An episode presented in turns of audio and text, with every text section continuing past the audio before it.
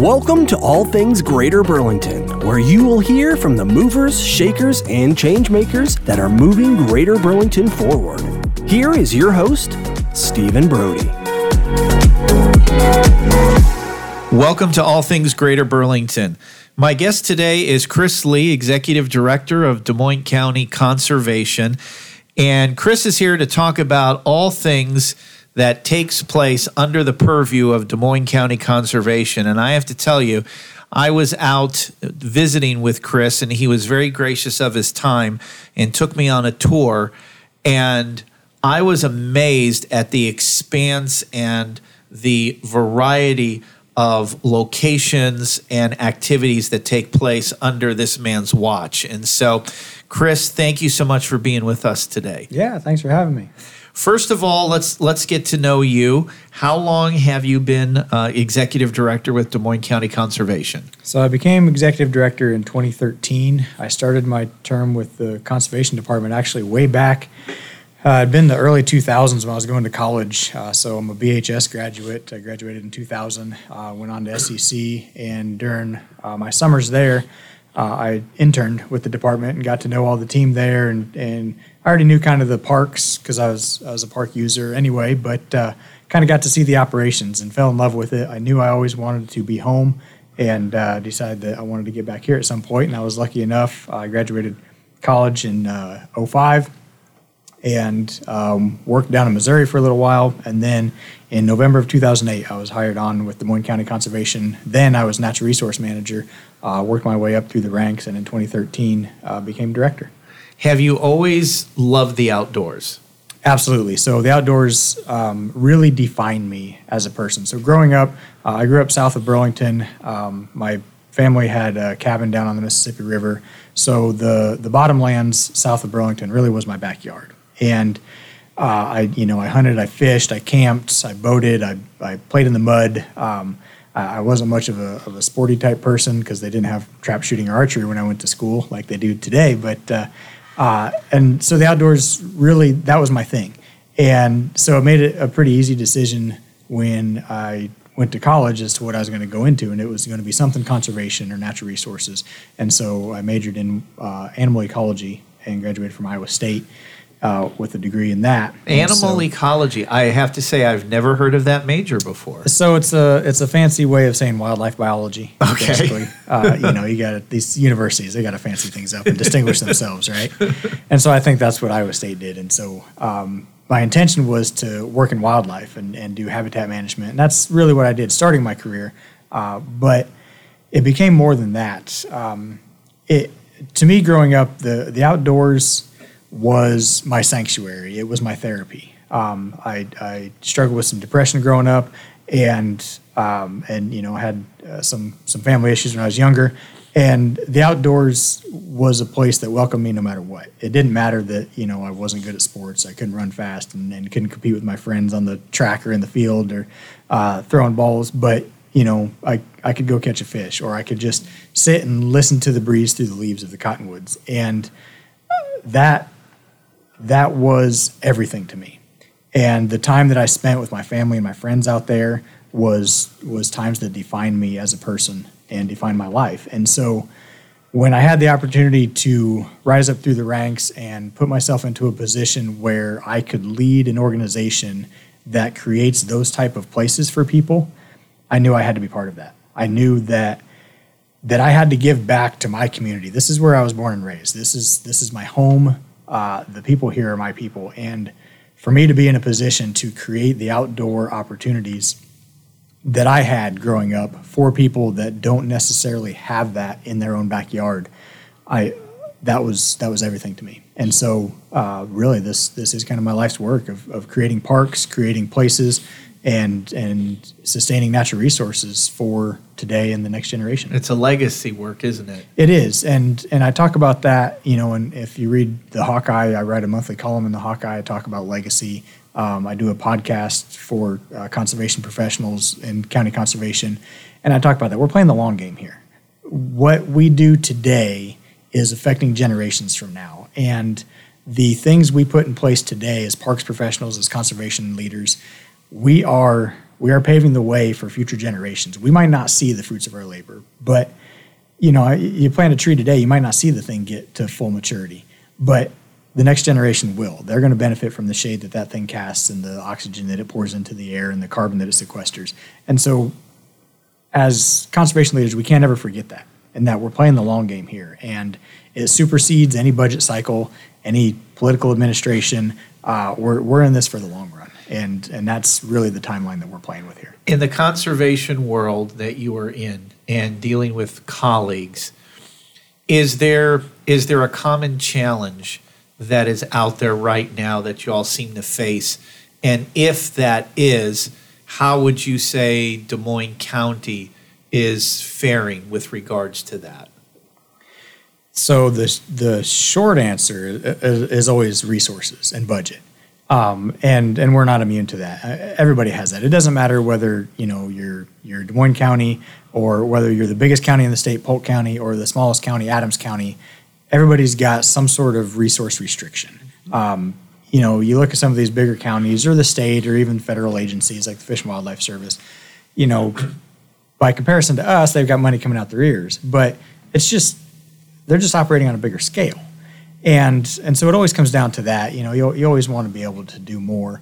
Um, but like I said, we're playing the long game here. And I think the bigger question that a lot of us in this industry face is is the times have changed a lot. You know, so so young the younger generation is very different, and and every generation prior to us said the same thing. You know, this young generation just you know whatever they don't get it exactly. You know, and and you know they don't get it, or they don't have work ethic, or they're lazy, or whatever. You know, it's it's that way. Every generation looks down on the next one, but you know, technology has changed a lot.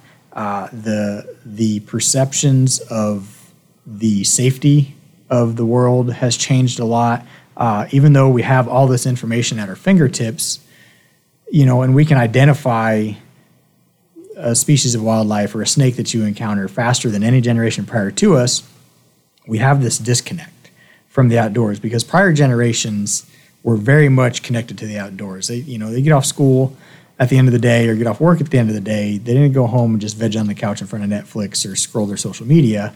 Um, and you know they were outside whether it was you know working on the farm or, or doing whatever and there was a, a, much deeper connection to the outdoors and we've we've lost a lot of that. And so this industry struggles with that of how do we how do we bridge that gap and make that connection for people today that once they're in it they know that they want it and they know that they love it but getting them there sometimes is a bit of an uphill battle. And so that's kind of the perennial question when you're looking at the bigger picture in the longer term is is how do we get people to fall in love with the outdoors and the natural world? Sure.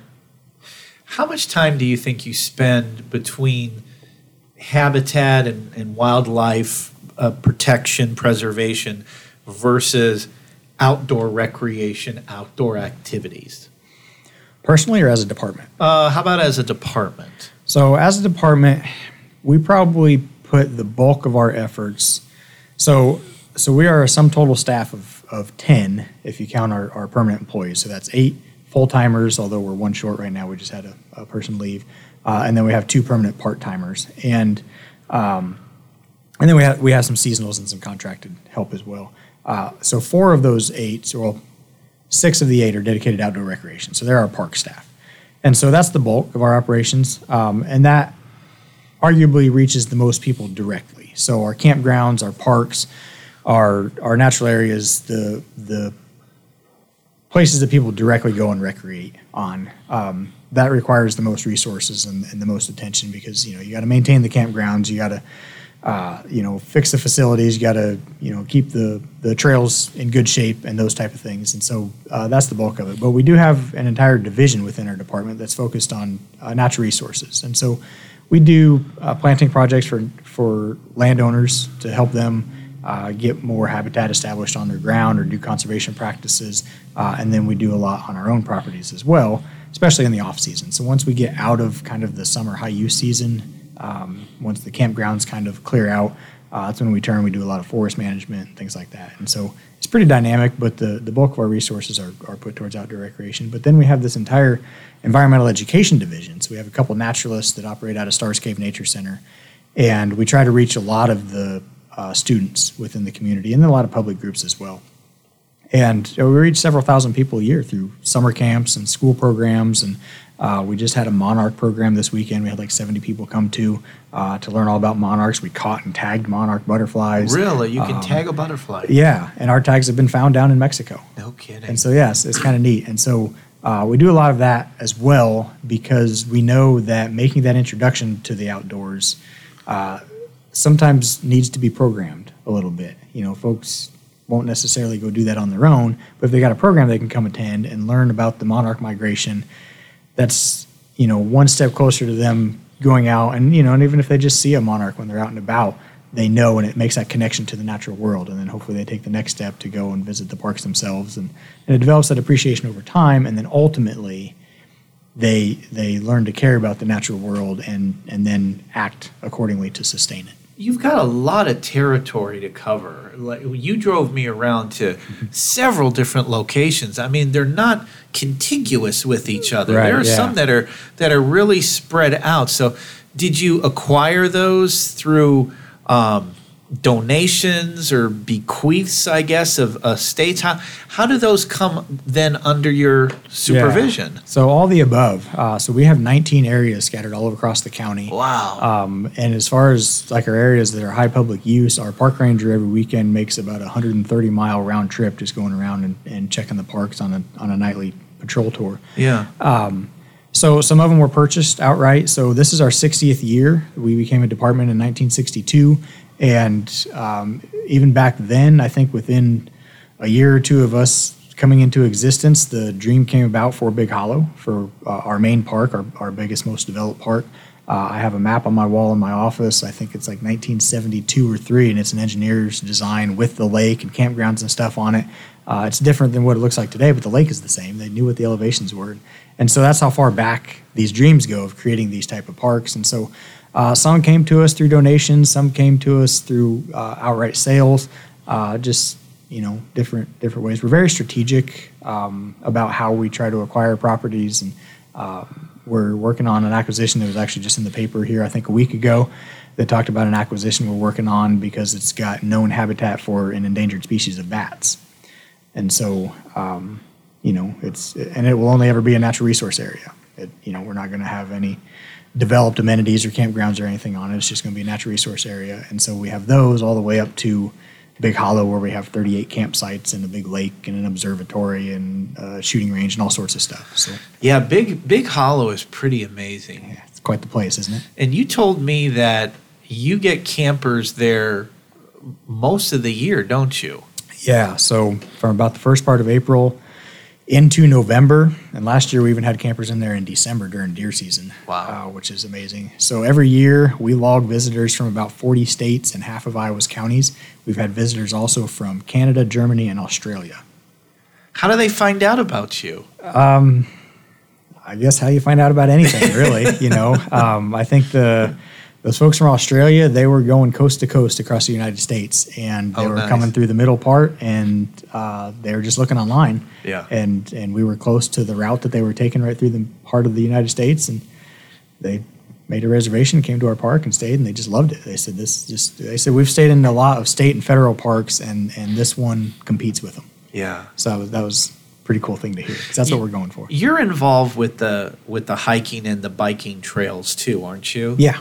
Yep. So the Flint River Trail. Um, so we manage the county's part of that. So out, outside of the city limits, um, we manage that. We have trails in a lot of our other parks. So all told, we manage just shy of 30 miles of trail throughout, Wow. our, throughout our county park system.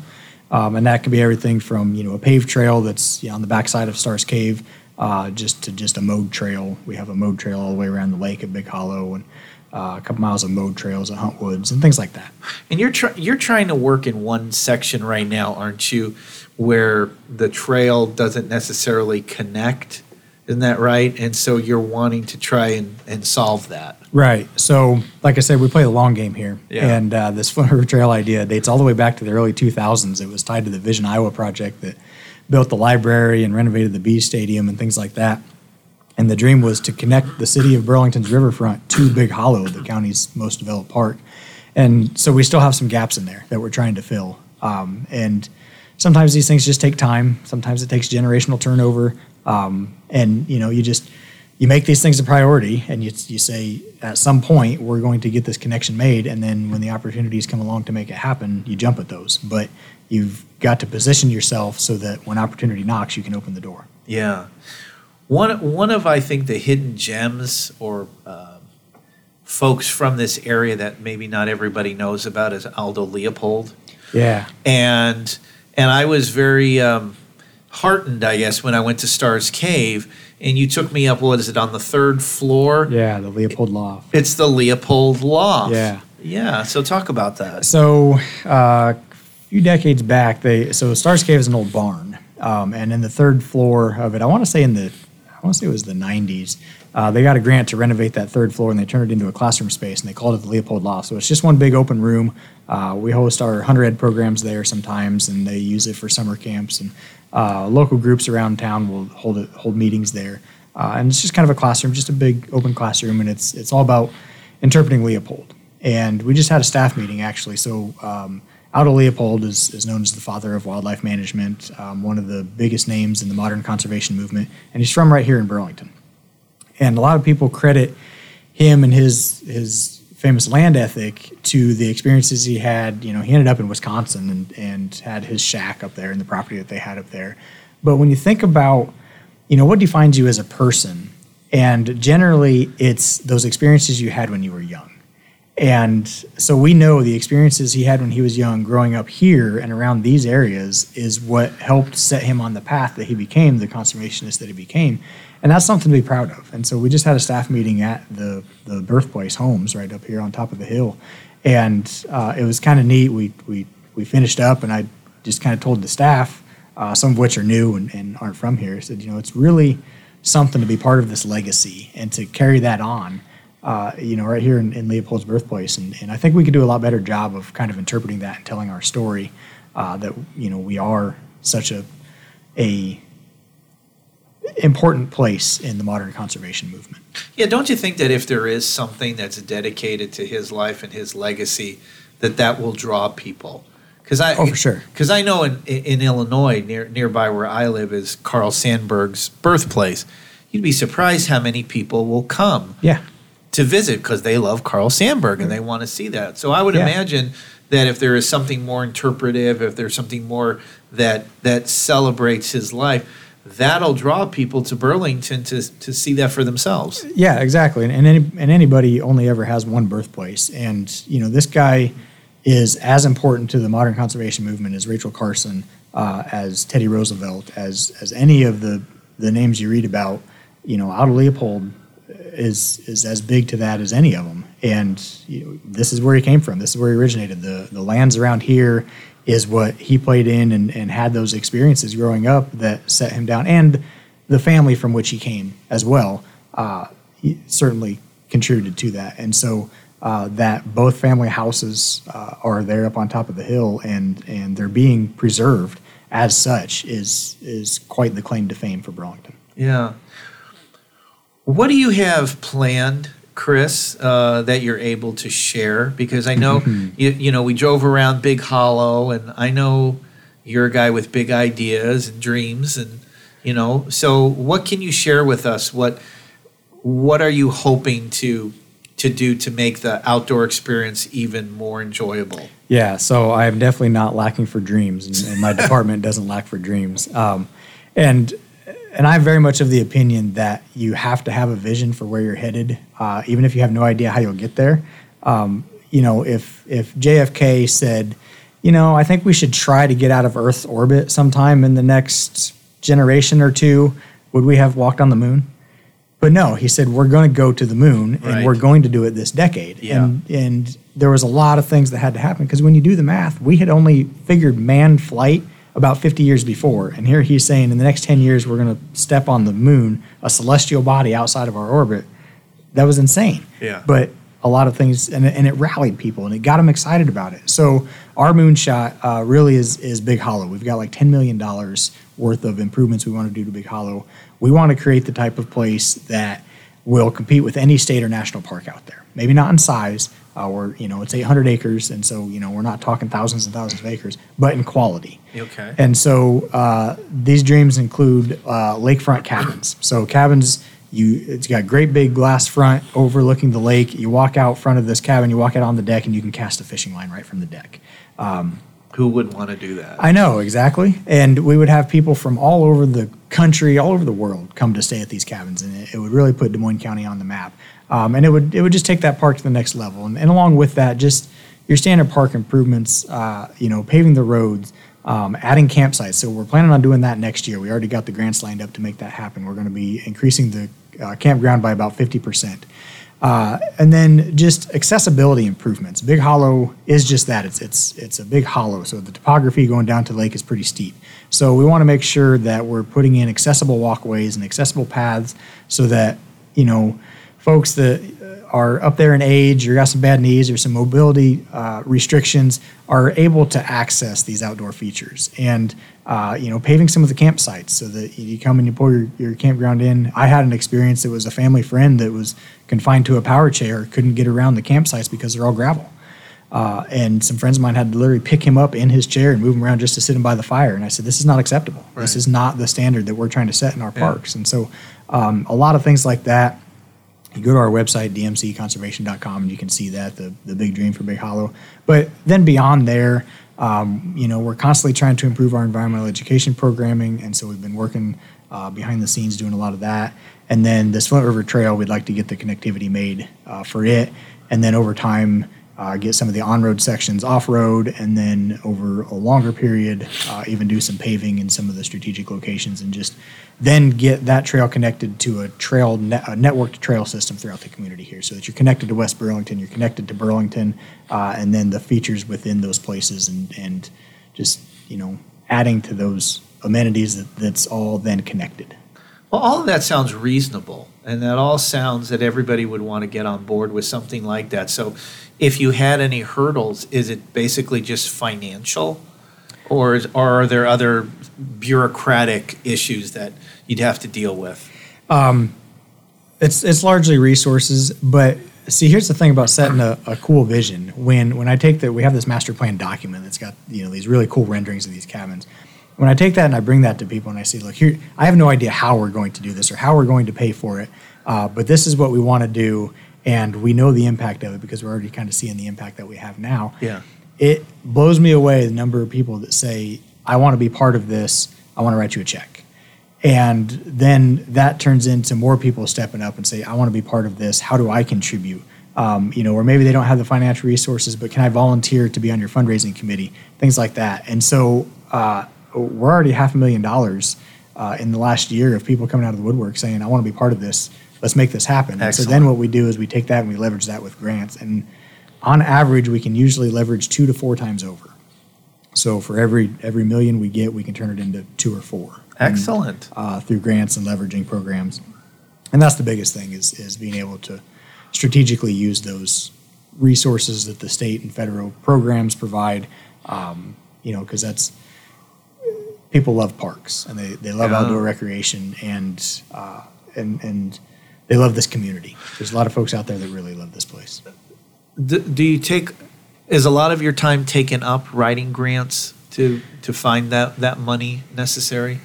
not a lot necessarily writing the grants. Yes, that does take quite a bit of time. Um, I spend a lot of my time um, trying to build relationships and and meet with folks, and I'm trying to do that more and more. I'm very much of a kind of an in the field guy. I'd like you know be out there, kind of in the field, and Yep, yep. Um, and sometimes it feels like you know sitting down having a, a another luncheon with somebody is like oh, I'm not really getting anything done. Yeah. But you really are. I mean, and the, the, the Chamber of the Greater Burlington Partnership knows this. I mean, we're all about, you know, making connections and building community, right? Right. Um, and, tha- and that's really what this is, is that it's, that we are a community. And when I go out there and I meet with the folks in this community and I say, hey, look, this, this is where we're headed. It, it just blows me away the generosity of this community and the way people step up and say, I just I can't wait to be part of this. Uh, I know this may take a while, but this may at least help get you the leverage that you need. And so Yeah. um, I, I try to do that more so than than I ever really have because I think that's what moves things forward. More well, and I think you've got a good approach, Chris. I mean, obviously you've got the demeanor for it because I know that when uh, and we talked about this before at some of our government relations events and you have legislators there, you're in the room, they acknowledge you and they they reference you. So there is that success that you have made in building that relationship with those legislators to know about you, to know of your awareness. And so I'm hoping that that is reaping, has reaped benefits. Yeah. And I, th- I think so because you know, I mean we can we can go to legislative days and say hey you need to support this initiative or whatever, uh, but it's something else entirely to say you know hey remember when we went to that park and I showed you this big dream for this park if you were to vote to uh, you know fund the Natural Resources and Outdoor Recreation Trust Fund, all of a sudden there's going to be literally hundreds of millions of dollars flowing towards parks and conservation in this state that would fund things just like this park I showed you. Yeah. And you remember all those people that told you how excited they were about those cabins? Those things are built next year if you would just vote to, you know, create uh, to fund this trust that the voters of Iowa approved back in 2010. Uh, and so it's little things like that that you got to make that connection first and and let them know what the impact I think is going to be. And that goes for whether they're a politician or just you know just a local uh, community member that you know maybe wants to do something good for their community when they write their will. Well, and impact is a big word when it comes to the work that you do because it lends so much to tourism here as well. It does. Because all of these facilities that are available, it draws people here. Yeah. And so the the byproduct of that, yeah. of bringing them here and enjoying what we have to offer. Well, and it's economic development too. I just got an email the other day, and I'm, I'm super proud of this. I can't wait to share it with Jeremy actually. Um, it's a, a guy he's he's with a, a local uh, tech company, and he said we just recruited a technician out of southeast Iowa or out of southwest Iowa. Um, they've got 20 years of experience, and they said it's hard for them to pull somebody that has the experience. And and, and as you know, that front end training has got to be difficult, you yeah. know, especially with this this high level stuff. Uh, and he said when they brought him over here to show him the community, they showed him our county parks and and showed them the fishing places and the places to camp and the trails. And that that was what was allowed them to recruit this person over and saved them buku dollars in, in training costs and to be able to bring somebody that was experienced and just let them hit the ground running you know it, it promotes their business. It, it brought new employee to the community because those assets those outdoor recreation assets existed. And if you look at the communities that are moving and shaking and growing across the state they are doubling and tripling down on their investment in outdoor recreation and quality of life amenities. And so it's as much economic development as it is tourism, as it is quality of life for the people that live here. And so uh, it's it's it's a big big thing, and I'm I'm proud to be part of it. Well, Jeremy Hess, our director of economic development, will definitely love hearing that. By by all means, in the remaining moments that we have, what else would you like to share? Uh, how how can people get a hold of you? They want to learn more about Des Moines County Conservation, uh, where do they go? Uh, so we're, we, as everybody, exists online. So dmcconservation.com is our website. Uh, you can find Des Moines County Conservation, Starr's Cave Nature Center, and Big Hollow Recreation Area on Facebook. Uh, a couple of those also are on Instagram. Uh, I don't know about that. I don't do Instagram. Um, but uh, and so you find us there. Um, you can call us at the Nature Center. Uh, but mostly just come out and see us. Come to the parks. Come out to Big Hollow. Spend a day out there. Spend a weekend. Uh, come to the nature center. Explore the trails. Uh, chances are you'll bump into some of our staff and um, and just get outside. You know, we're we're creeping up into fall, and then winter's going to be coming. So if you're going to be getting outside outside, uh, you know that that fall time is a great time to do it because the weather's not stupidly hot uh, and it, it's really nice to be out there. Last, real quick question: What is available out there during the winter? Is anything available? Yeah, uh, so uh, cross country skiing, ice fishing is is hugely popular, especially on Big Hollow Lake. Um, we have 15 inch crappie in that lake. Now, I probably shouldn't say that on air, but uh, uh, so that that secret is out. Um, and and so that's really popular. Uh, and then you know the hunting seasons, we got a lot of hunting areas throughout the county, and so um, there's there's a lot to do even in the winter. So, 12 months out of the year, 24 hours a day, seven days a week, you can get out there and you can enjoy everything that Greater Burlington has to offer with regards to Des Moines County Conservation and Big Hollow and all the properties involved with that. And Chris, uh, thank you so much for being here. Thank you for being at the helm Yeah. and the work that you do, the love and the passion that you have. It, uh, it, it you wear it on your shoulder, and that reaps benefits as a result of that. So appreciate it and continued best best work for you. Well, thank you much. I appreciate it. We appreciate you and we thank you for listening to All Things Greater Burlington. Don't forget to like and subscribe, and we will see you next time on All Things Greater Burlington.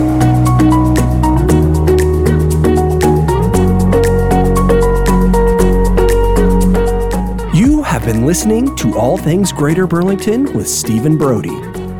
Be sure to hit the subscribe button to catch all new episodes. To learn more about all things Greater Burlington, visit greaterburlington.com slash ATGB.